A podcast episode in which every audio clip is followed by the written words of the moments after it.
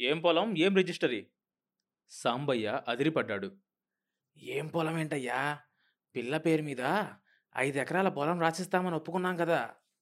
ఏంటి కనకయ్య నువ్వు మాట్లాడేది? నేను పొలం రాసిస్తానని ఎప్పుడన్నాను? ఆ రోజు చెప్పానుగా అయినా ఐదు ఎకరాల పొలం రాయింది నీకు వాళ్ళు పిల్లని ఎట్లా ఇస్తారనుకున్నావయ్యా? ఇదిగో కనకయ్య ఇట్లాంటి తప్పుడు కుతలు కూస్తేనే నా కొల్లు మండేది.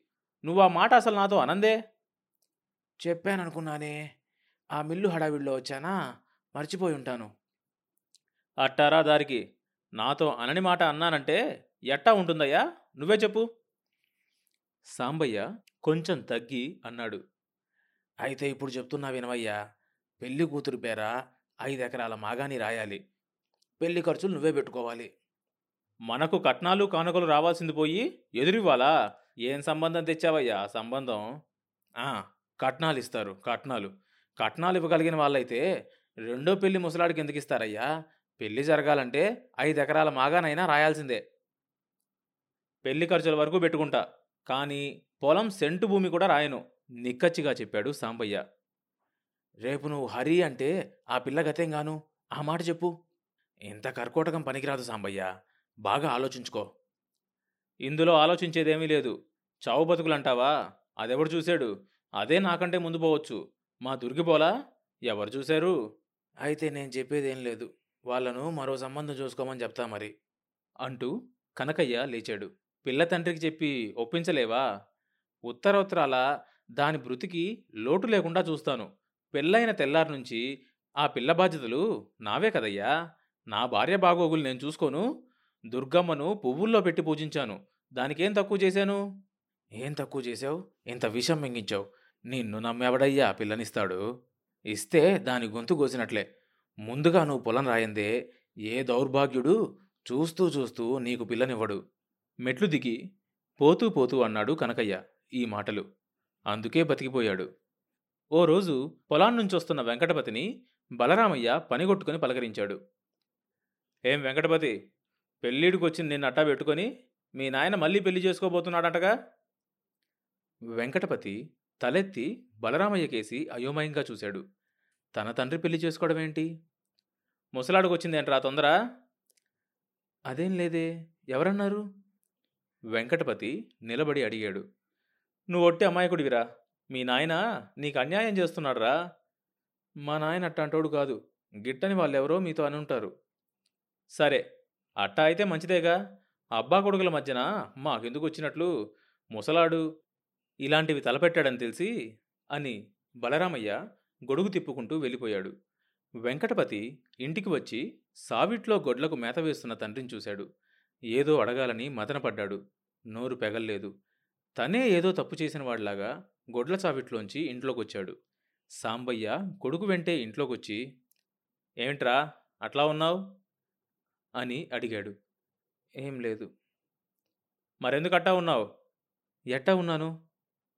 సాంబయ్యకు కొడుకు ధోరణి అర్థం కాలేదు. సంభాషణ మార్చి జనపగట్ట గూడేయించావా అన్నాడు. ఇంకా అవ్వలేదు కుదరలా పడింది. రేపు ఒక పూట వేస్తే అవుతుంది. ఎంతమంది కూలీలను పెట్టావేంటి? నలుగురు. ఇద్దరినేమో పిల్లి పెసర చేను దగ్గర పంపించా. అందుకని ఇవాళ గూడు పడలా.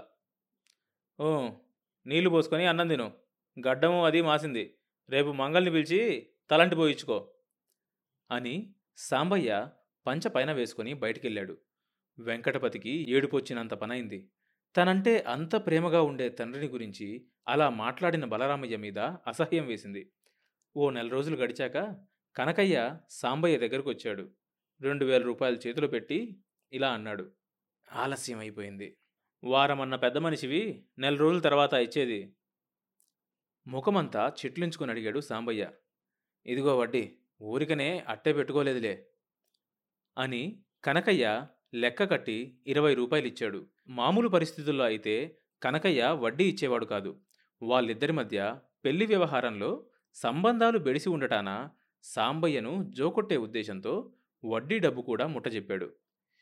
ఎందుకు కనకయ్య ఈ వడ్డీలు గిడ్డీలు? అంటూనే సాంబయ్య డబ్బు లెక్కబెట్టుకొని లోపలికెళ్ళి ఇనప్పెట్టలో భద్రం చేసొచ్చాడు. ఆ గంగుపాలెం పిల్ల పెళ్ళైపోయింది విన్నావా? అన్నాడు కనకయ్య. సాంబయ్య ఎలా తీసుకుంటాడో చూడాలని మాట వదిలాడు. పెళ్ళి బెటాకులోను ఈ వయసులో నాకు పెళ్ళేంటయ్యా? నువ్వే పురెక్కించి ఎగ్గొట్టావు. పురెక్కించి ఎక్కగొట్టావు. ఏదో మాట జారాను. అది జరక్కపోవడమే మంచిదైంది. నా భార్య పోయి ఇరవై ఏళ్ళైంది. మళ్ళీ చేసుకోవాలనే ఉద్దేశం ఇన్నాళ్ళుగా నాకు ఏ కోశానా లేదు. ఇప్పుడు ఎందుకయ్యా నాకు పెళ్ళి? చావు తర్వాత మాలావు దుఃఖం అన్నట్లు. సాంబయ్య నిజం చెప్తున్నా విను. అని దగ్గరకు జరిగి గొంతు చిన్న చేసి ఆ పెళ్ళి తప్పిపోవడం మంచిదైంది. సుందర్రామయ్య రెండో పిల్లని సంగతి విన్నావా? అన్నాడు. సాంబయ్య కుతూహలంగా ముందుకు వంగి అప్పయ్య గారి సుందర్రామయ్యేనా? ఏమైంది? అన్నాడు. మొదటి సంబంధం కొడుకు పాతికేళ్ళ వాడున్నాడా? వాడికి సవత్తల్లికి సంబంధం ఉందంట. వాడికి పుట్టినవాడేనంట సుందరరామయ్య రెండో పిల్లాం కొడుకు. చిచి ఘోర కలిలా ఉందే. చిచి అంటూ సాంబయ్య తీవ్రమైన ఆలోచనలో పడ్డాడు.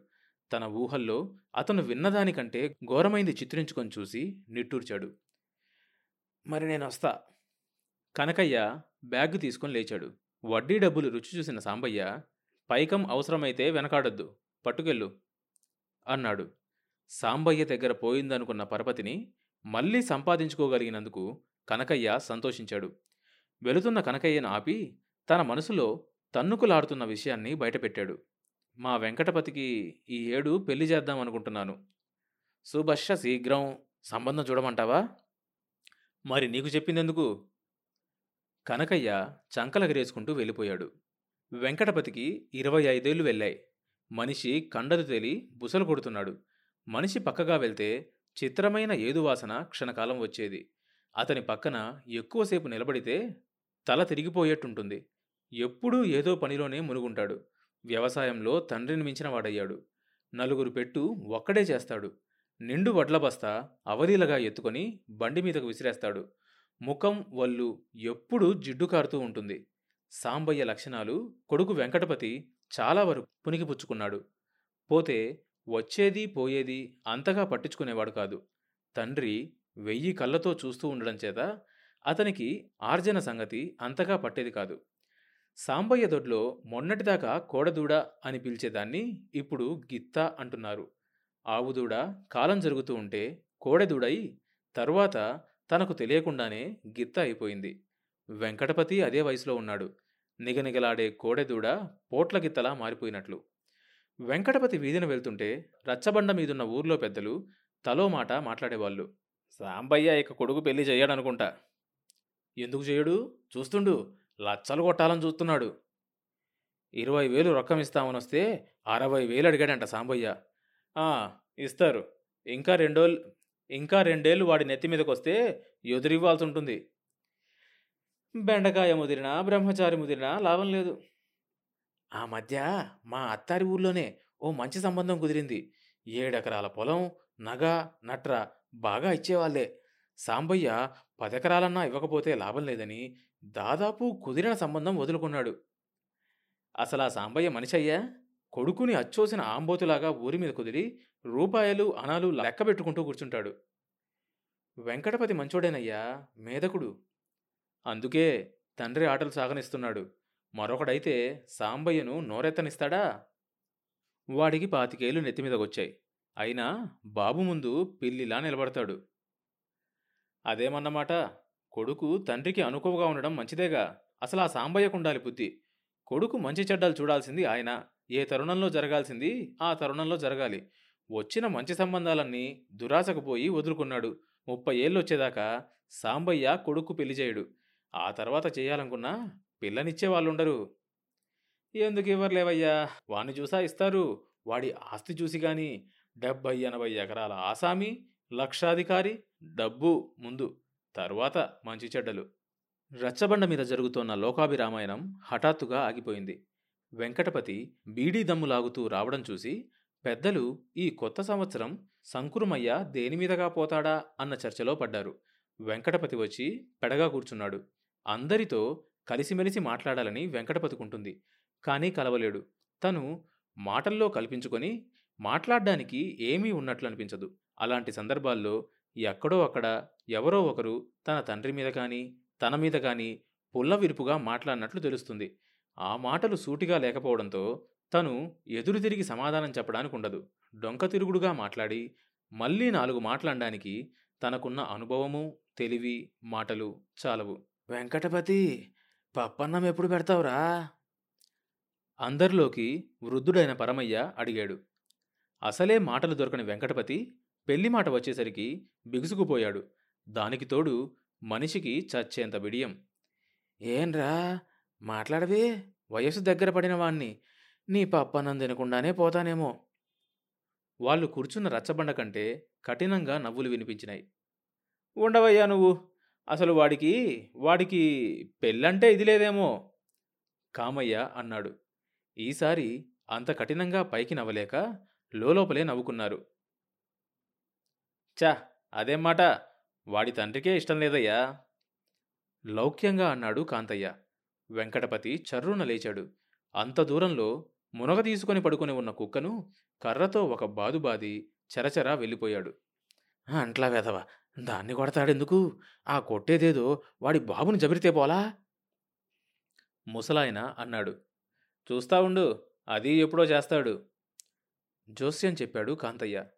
వెంకటపతి నేరుగా మాలపల్లి వెళ్ళి చింతడి ఇంటి ముందు ఆగి కేకవేశాడు ఒరే చింతాయ్! చింతాయ్!